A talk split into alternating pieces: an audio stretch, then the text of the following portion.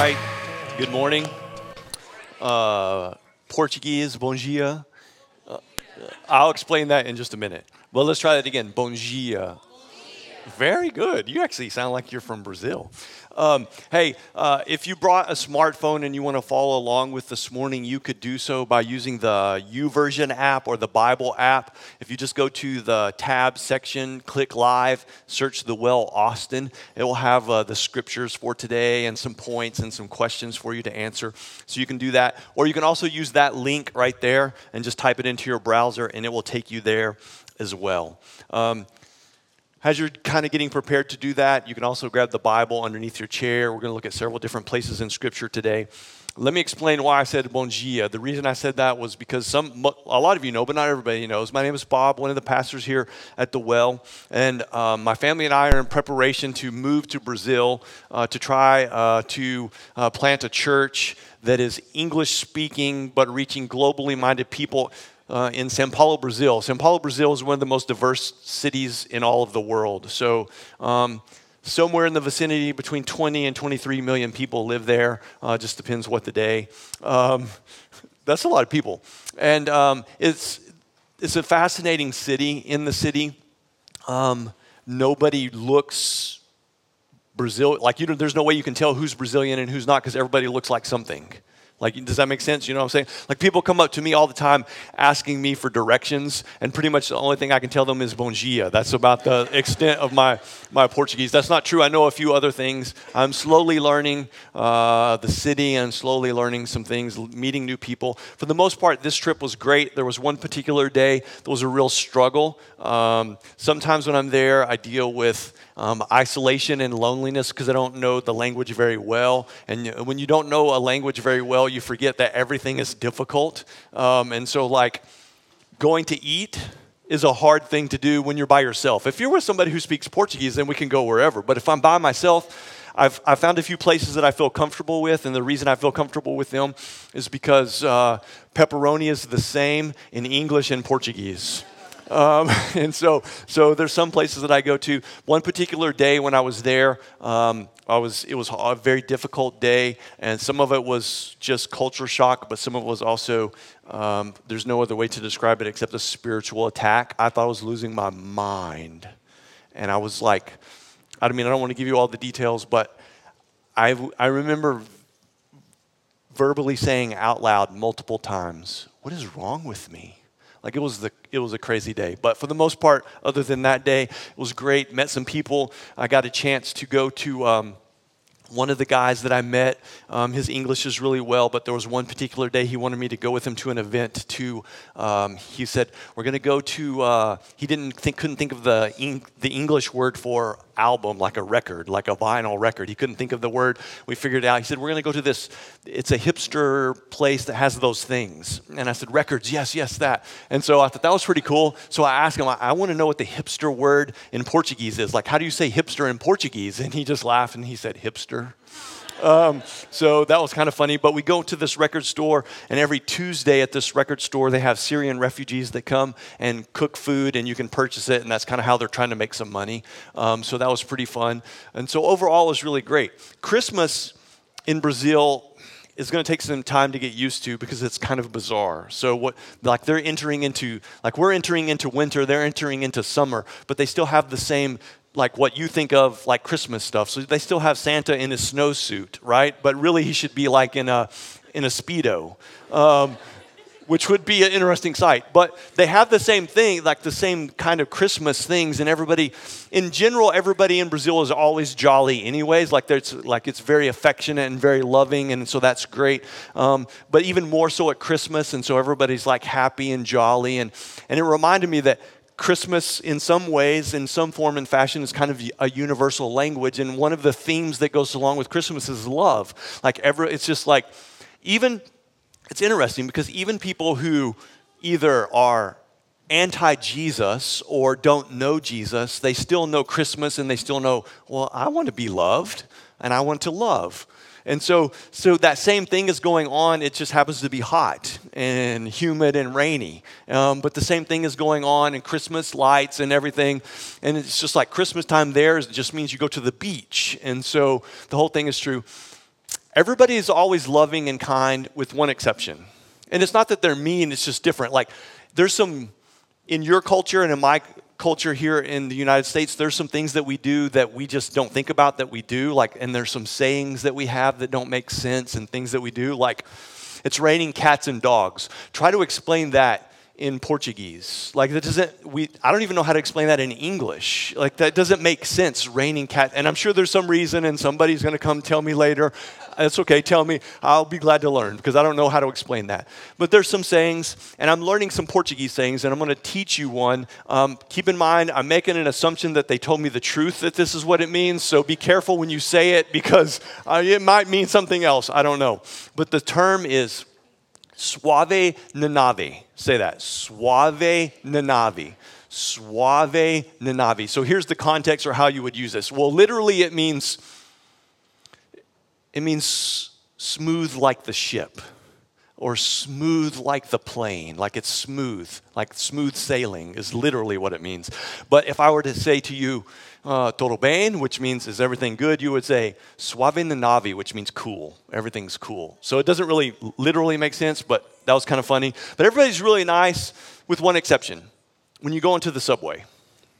And it's not that they're mean, but approximately between eight and nine million people per day get onto this subway, okay? And so it's not that they're mean, but they're just got, got places to go and it's really crowded. I have one advantage. I'm typically taller than most people in Brazil, and so I don't feel claustrophobic and I'm not stuck sniffing somebody's armpit as we're on the on the subway. But they don't, if you go into a, uh, an elevator, everybody looks at, like it's not the same as it is in the United States. In the United States, you look down or you look up and you don't say anything, right? But in Brazil, you look at everybody in the eye and you say, depending on what time of day it is, bom dia, like you just, and you do that. Subway, you don't usually make eye contact and you don't usually speak. And so one particular day I'm on the subway doing the Brazilian thing, not really looking at anybody, just waiting for my stop, waiting for my stop. And I, I typically, on this particular day, it wasn't super crowded, but I chose to stand anyways. And so I'm standing next to the door. Right next to me is a woman with a little a little girl. I don't know how old. I'm not good at determining age. Under five, okay? I don't know. She's a little kid. And she keeps looking at me. Like, I can see out of the corner of my eye, she's looking at me. What? What human being doesn't look back when a little kid's looking at? Like that's what you do if you're human, you look back. And so I'm looking at her, she looks at me and she just starts waving. Like we're two feet apart and she's waving. So if a little kid waves at you, you it's mandatory, right? You have to wave back. So I wave at her and we go and I can still feel her staring me down. And so I'm reluctant, but I do it anyway. So I look at her again and she starts waving at me again. And so I feel obligated this time, not to the same degree, but still a little kid, so I'm going to wave at you. But in my mind, I'm thinking, okay, last time. We go a little bit further. I still feel somebody staring at me. I, I don't want to look because I, I'm just like, I know you're sweet, you're a nice little girl, but you need to get some friends of your own. Um, so I, I glance and she's waving at me again. Like she's just waving at me. And I'm kind of like, I, okay, it's, I, that's nice. And I, and I, and I value that you want to have this, though casual relationship with me, you want this relationship. Um, and I'll show you some kindness and some love by waving at you, but please stop. Like it, it got a little annoying, right? Have you ever been in that? Like nobody's going to admit this because I'm the only one talking bad about little children now, but But you know what it's like? It gets a little awkward because they just keep like over and over and over. And it's not like a, it's not like a, it's like a, like she's just like waving at me. And so I feel obligated every time to wave back. And I know that it sounds silly, but even in this, it, granted, this is a shallow relationship, but she was establishing a relationship, okay? Like, like we have this common bond now, and it's not, it's not a deep relationship. It's like we're not going to probably share a meal together ever. We may not ever see each other again, but we have enough of a relationship where we can at least wave, right? And it made me start thinking that at Christmas time, we know love, and we even sometimes are more gracious towards children than we would normally be, but love, and we establish, even though it was a shallow relationship, it was still some form of relationship. But we all desire relationships. Like, like we were created for that. Even the most introverted person in the room desires a relationship. The extroverted person, they actually have less relationships than the introverted person, okay? Because they're just like waving at everyone. And they're shallow relationships for the most part, but they're just waving at everyone. So the introverted person actually has more depth to their relationships than the extroverted person. But we all are created for relationships. We're all created for love. But there's different kinds of love. And this is where, in some ways, the English language fails us. And so today, as we talk about, you know, Christ, our love, it would be nice if we could, like, divide love into different categories. Because there's, because even though it was a shallow relationship, I had some level of relationship with a little girl on a subway just because we waved. That's a relationship. I mean, it's not a great, but it's not a bad relationship. I mean, it's like, okay, yes, maybe I thought a few bad things about her, but we still had a relationship. We all desire relationships. Like, we want to be known and we want to love, but there's different levels, and it's important for us to understand these levels of relationships. And so that's what we're going to talk a little bit about today, is understanding these relationships, because sometimes just on a, a surface level, we have um, symbiotic relationships. And I want to show you a few example, two examples of this. I got a picture Um, that Brandon's going to put up on the screen. So this bird right here is called an egret, okay? It's called an egret, and basically what happens is it hops on the backs of different animals and eats insects and bugs that happen to get attracted to this animal. And so it's a, it's not a great relationship, but they have a relationship, right? Like, there's some mutual benefit there. Like, the bird, it gets some food, and the animal gets some relief from the bugs, okay? And so you see that, and it's like, it's not, like, it's probably not the picture-perfect relationship, but it's still a relationship, right? It's a relationship, and so there's some there's some benefit there. There's another there's another animal, uh, and it's, it happens to be a bird. Um, and I did, next picture, plover. I don't know if you've ever heard of this before. This is true. This is true. Um, this bird is called a plover, and it has a symbiotic relationship with an alligator. This alligator, I know what you think, but it's not true. You think that this alligator just is going to eat this bird, but that's not what happens, because they know that it's mutually beneficial. So there are different times when an alligator will open its mouth. This bird will jump into the alligator's mouth and start to pick out Um, pieces of food that got left from a previous meal in the alligator's teeth, and it will pick that out. And so the bird knows the alligator needs me to uh, do flossing for him, and I need the alligator because it's just a free meal, like it's easy food. Um, and so it's this interesting relationship that they have going back and forth. And so, though it's not a great relationship, like like I don't know that that's the picture-perfect relationship, but it's a relationship, right? Like, there's some benefit there.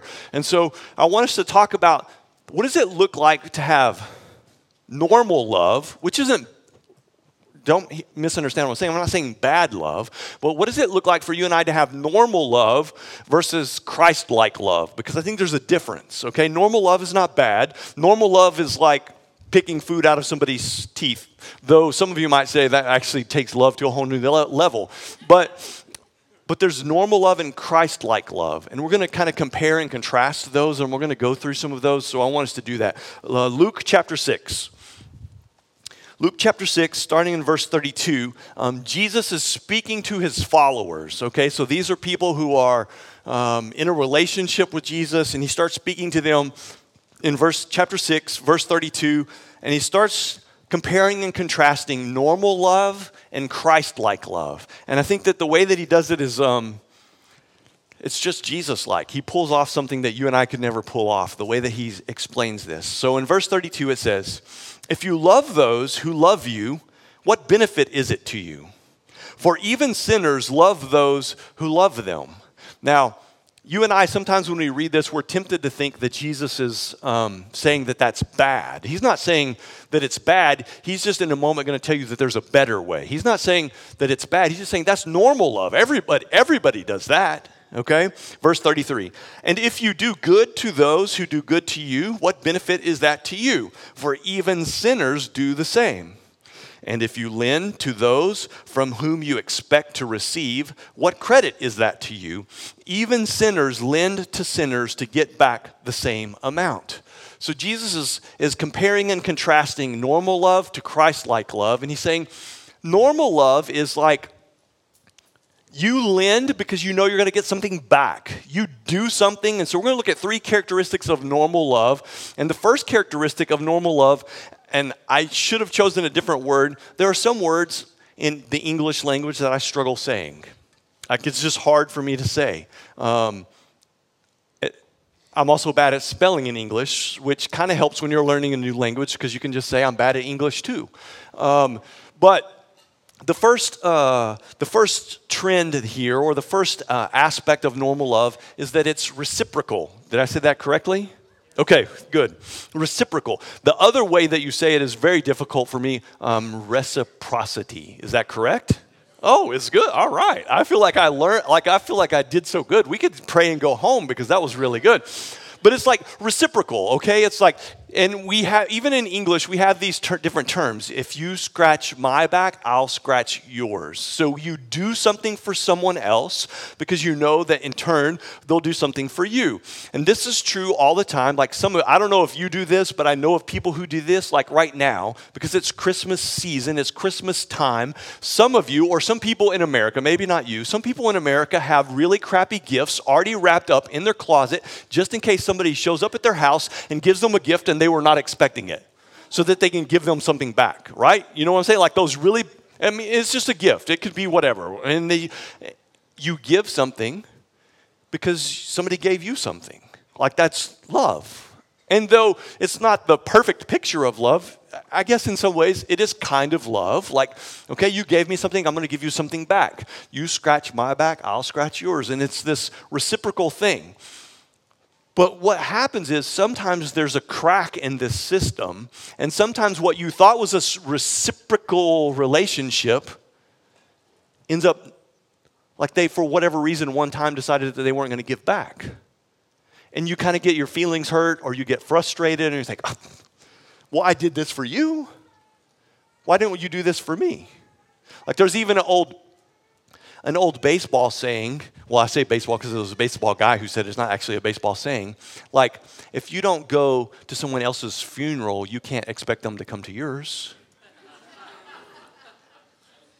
Only about ten percent of the room got that. The rest of you, you can ask later to somebody sitting next to you who was laughing, and that will make sense. But what happens is we get really frustrated at times because for whatever reason, somebody can't give back to us, or they forgot to give back to us, or they gave us something back that we didn't really want or need. And so this reciprocal relationship at times can be frustr- frustrating because there's a crack in the system and it doesn't always work. So normal love, the first part of normal love is that it's reciprocal. The second part is that what happens is in those types of relationships, you and I end up becoming guarded. We become guarded, and this is why.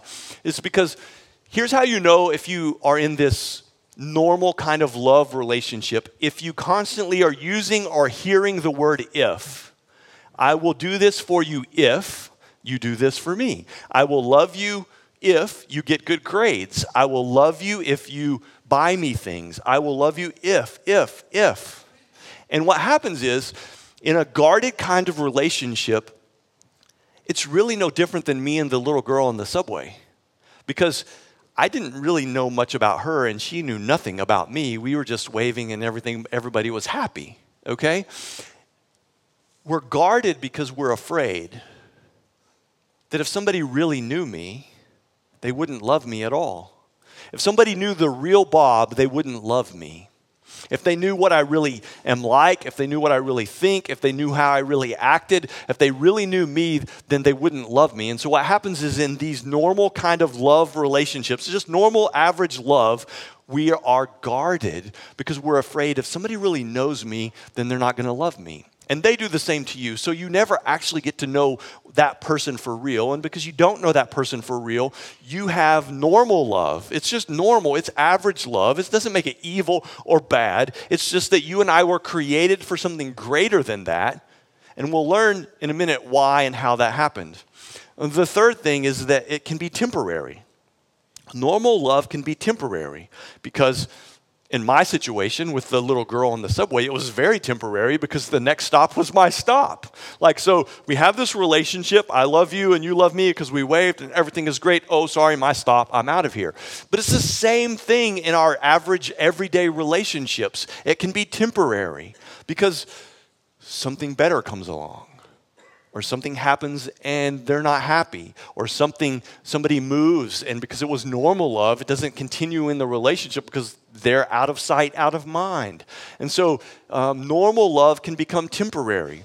But Christ-like love is a little bit different. So if you keep reading in Luke chapter six, verse thirty-five, we start to see Jesus compare and contrast. So he gave us the example of normal love. Now he's going to give us an example of Christ-like love in verse thirty-five. It says, "But love your enemies and do good and lend, expecting nothing in return, and your reward will be great, and you will be sons of the Most High, for he is kind to the ungrateful and the evil. Be merciful even as your Father is merciful." And so Jesus is like, let me show you what real love is about. Let me show you what Christ-like love is about. Love your enemies. Love those people that are difficult to love. Like, we all have them, right? We all have at least one person in our life that we, when we see them coming, we're like, I don't want to deal with this today. Somebody else can love them today, just not me. Like, we have that one person that is hard. It's just difficult to love them. But Jesus says, I want you to love them. I want you to love everyone. I want you to give without expecting back. Like, this can be tricky, right? Giving without expecting back. Okay, for me it's tricky. Because it's kind of like, I think in normal love terms, if I buy you a meal, you buy me a meal. If I do something for you, you're supposed to do something back. And Jesus says, I'm giving you a different kind of love. It's like, don't ex- just love people. Don't expect anything in return. Just love them. And then he goes on to say, be merciful. And then he says, the reason that you can have Christ-like love is because when you begin to understand how much God the Father loves you, it changes the way that you relate to and love the people around you. Love those people. He said, this sounds, so in John chapter six, that sounds really great. He's saying, here's normal love, here's Christ-like love, but then he takes it a little step further. Um, in John chapter thirteen, he actually starts giving us a command. It's not just a suggestion. It's not like, hey, this is a good idea. This goes beyond normal love. This is Christ-like love, and you should think about this. He actually gives us command. And he says in verse thirty-four, "A new command I give you, that you love one another." Now, isn't it interesting that he says, I'm giving you a new command to love one another? I mean, I'm sure somewhere in the Old Testament it t- has to talk about loving people. So it's actually not terribly new. Okay, but Jesus says, I want to give you a new command. I want you to not, I want you to go beyond normal love and start using Christ-like love. I'm going to give you a command. It's not a suggestion, it's a command. I want you to love people just as I have loved you. You are also to love one another. By this, all people will know that you are my disciples, that if you love, if you have love for one another.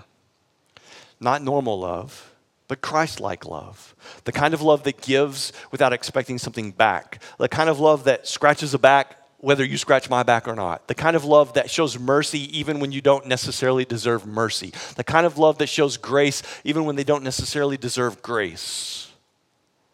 Jesus says, that's what I want you to do. So I want to look at some uh, quickly some characteristics um, of Christ-like love. The first one is that it's unconditional. Christ-like love is unconditional. So normal love, there's always conditions. If you do this, if you do that, Christ-like love is unconditional. And it tells us this in Romans chapter five, verse eight. Um, I mean, it's difficult for, for anybody to say what their favorite verse is. Like, it's really hard to do that because it depends on what you just read. Um, but this is real. This has got to be like in the top ten. Like, this is a really good verse. Romans chapter five, verse eight. But God shows his love, Christ-like love, for us in that while we were still sinners, Christ died for us. Like while, like sometimes we get this idea that to be a good Christian, we got to get really fancy. Um, Portuguese is muito chique, muito chique. You have to get like all fancy to, for God to love you. You have to get fancy. You have to get cleaned up. The, the bizarre thought of this is like you get so dirty playing outside that your mom tells you that you have to take a bath before you take a bath. You have to get cleaned up before you take a bath because you got so dirty. God says, I sent my son Jesus to die for you even while you were sinning. Like while you were messed up, not while you were dressed up, while you were messed up. While you were messed up, I loved you like this. It's unconditional. And so in this kind of Christ-like loving relationship, isn't it good to know? Like, don't miss this. Isn't it good to know in this Christ-like relationship that even when I was messed up, even when I was was as dirty as you could possibly be, he loved me. He, God loves me because he sees Jesus when he looks at me, not me and my sin. He sees the, the perfection of his son and that he died on the cross. He doesn't see my mess, he sees Jesus. And so there isn't anything that you can do that's gonna cause God to love you more. So it doesn't matter how good you look, it doesn't matter how good you smell, it doesn't matter what you wear or you don't wear, he loves you. And there isn't anything that you can do that's gonna cause him to love you less. It doesn't matter how dirty you are, it doesn't matter how dirty you get, it doesn't matter what you do, he loves you. Now, some people might be tempted to think, well, if you say that, if you say that it doesn't, you can't do anything to earn God's love more, and you can't do anything to disearn. I don't know. I, I don't know what the Portuguese unearn is. That a word? You can't do anything to unearn, disearn, to screw up. That sounds much better. God's love. Some people might say, well, then that just leads me to believe that I can just go do whatever I want to do. Not true. I know that my dad has, un, my earthly father has unconditional love for me. And there are times when I've messed up and he still loves me. And it just makes me want to respect him and love him more, not go do whatever I want to do. When we begin to see how much God loves us and he doesn't, he doesn't base his love on us on based upon our performance, good or bad, it doesn't mean that we can go do whatever we want. It means that we love him and want to become more like him, and we want to respect him, not just go do whatever we want to do. So the first thing about Christ-like love is that it's unconditional. The second thing is that it's powerful. Like normal love is good. Like, and normal love can even accomplish some good things. Like normal love, um, you saw see somebody trip on the sidewalk and you help them up. That's like, that's great. That's good. You don't have really a relationship with them, but you help them. It's good. Because you just love human beings. You wave at a little girl on the subway. That's good. You help them. But it's really just normal love. But but Christ-like love is powerful. First Corinthians chapter thirteen. Um, I typically, this is my, maybe one of the things that gets read at weddings. Not, I'm not saying it shouldn't be read at wedding, because it's great. But Uh, when we only read it at weddings, it loses its purpose. That Christ-like love is powerful. Listen to what this says. If I speak in tongues of men and of angels, but have not love, I'm a noisy gong or a clanging cymbal. Like, doesn't matter how many languages you speak. It doesn't matter how great things you say. If you don't have Christ-like love, you're just making a bunch of noise. You're just making a bunch of noise.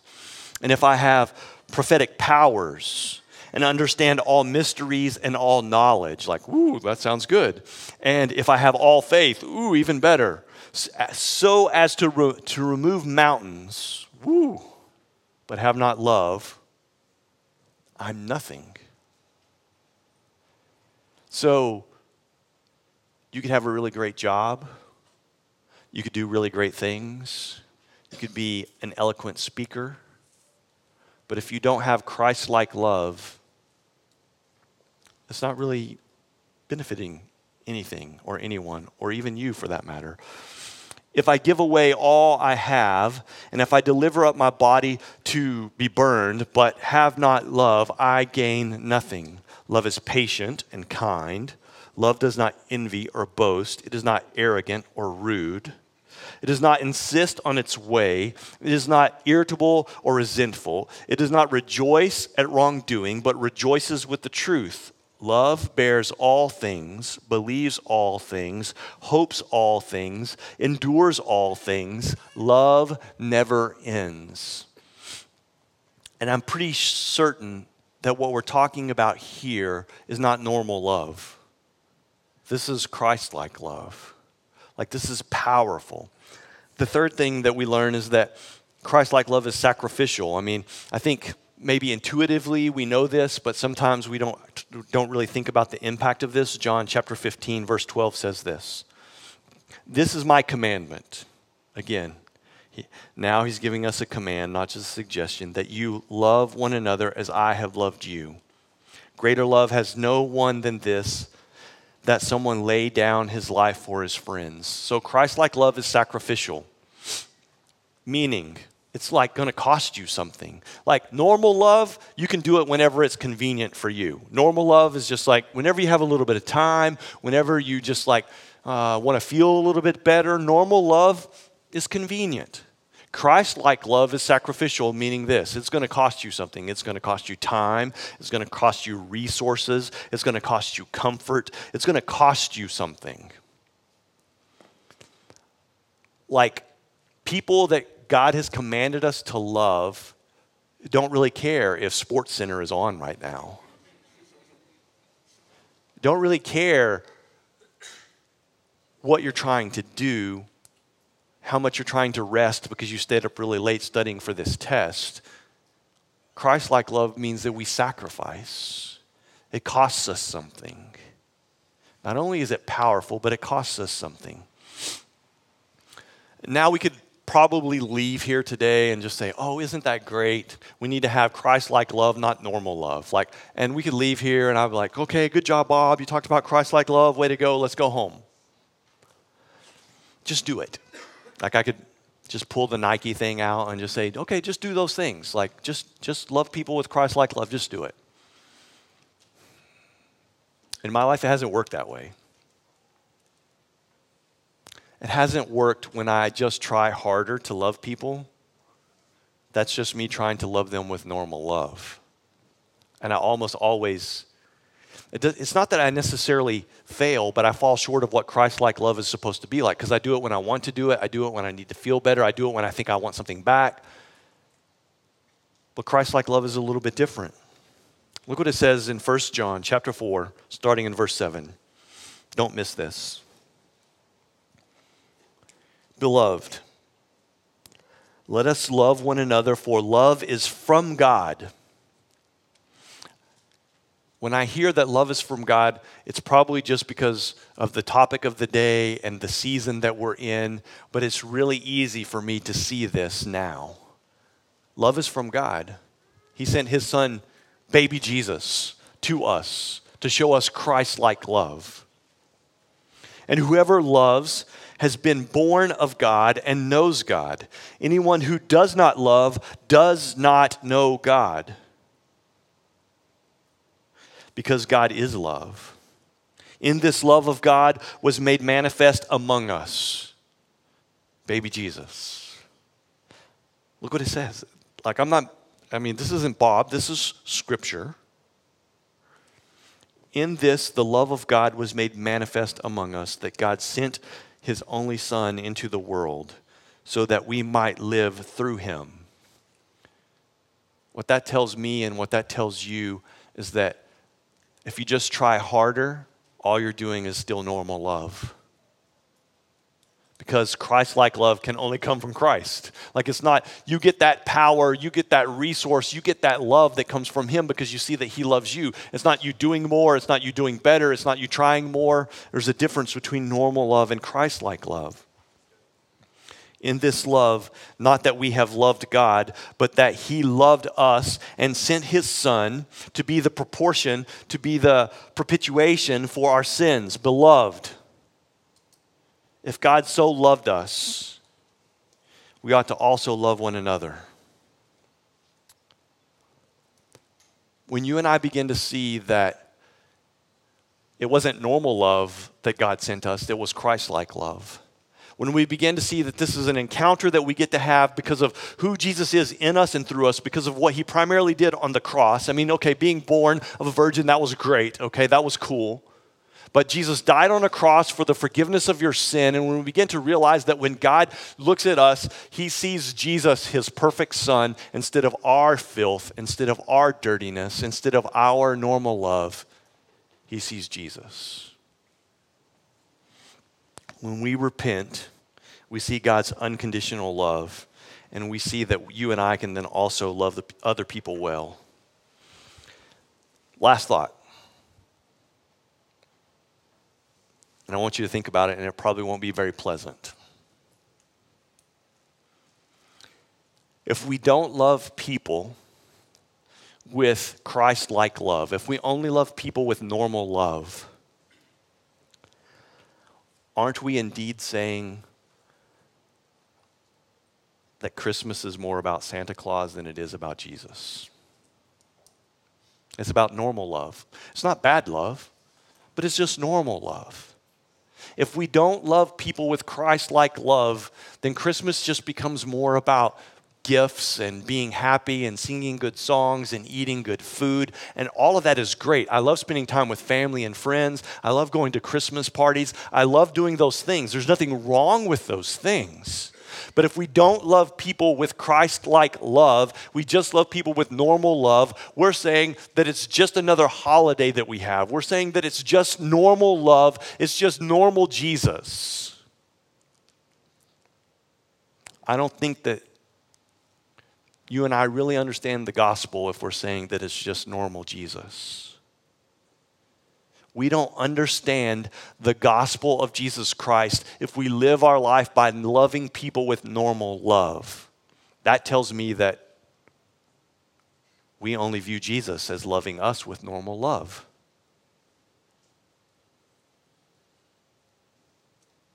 So how do you view Jesus? Normal love, Christ-like love. How does he love you? How do you love those around you? Let's pray.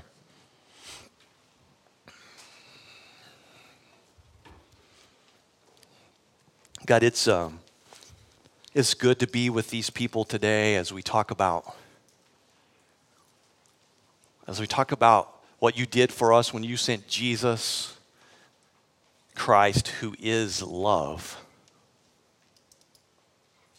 And I pray today that you would take the things that we've talked about and the things that we've sang about, and that in a, a God kind of way, in a supernatural God kind of way, you could take the things that we've that we've discussed, and that you could impact our heart in a God kind of way.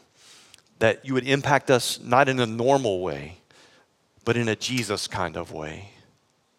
That we would be overwhelmed by your grace and overwhelmed by your mercy, and that we would see that love that comes from you is not normal at all. And I pray that as we begin to be impacted by your love, that we would use your power and your strength to impact the people around us with Christ-like love, and that it would go way beyond just normal love. In your righteous and holy name we pray. Amen. Um, so a couple things are going to happen this morning. Some guys are coming forward right now with some baskets. This is what we call, we're receiving our tithes and offerings. And so as they come forward,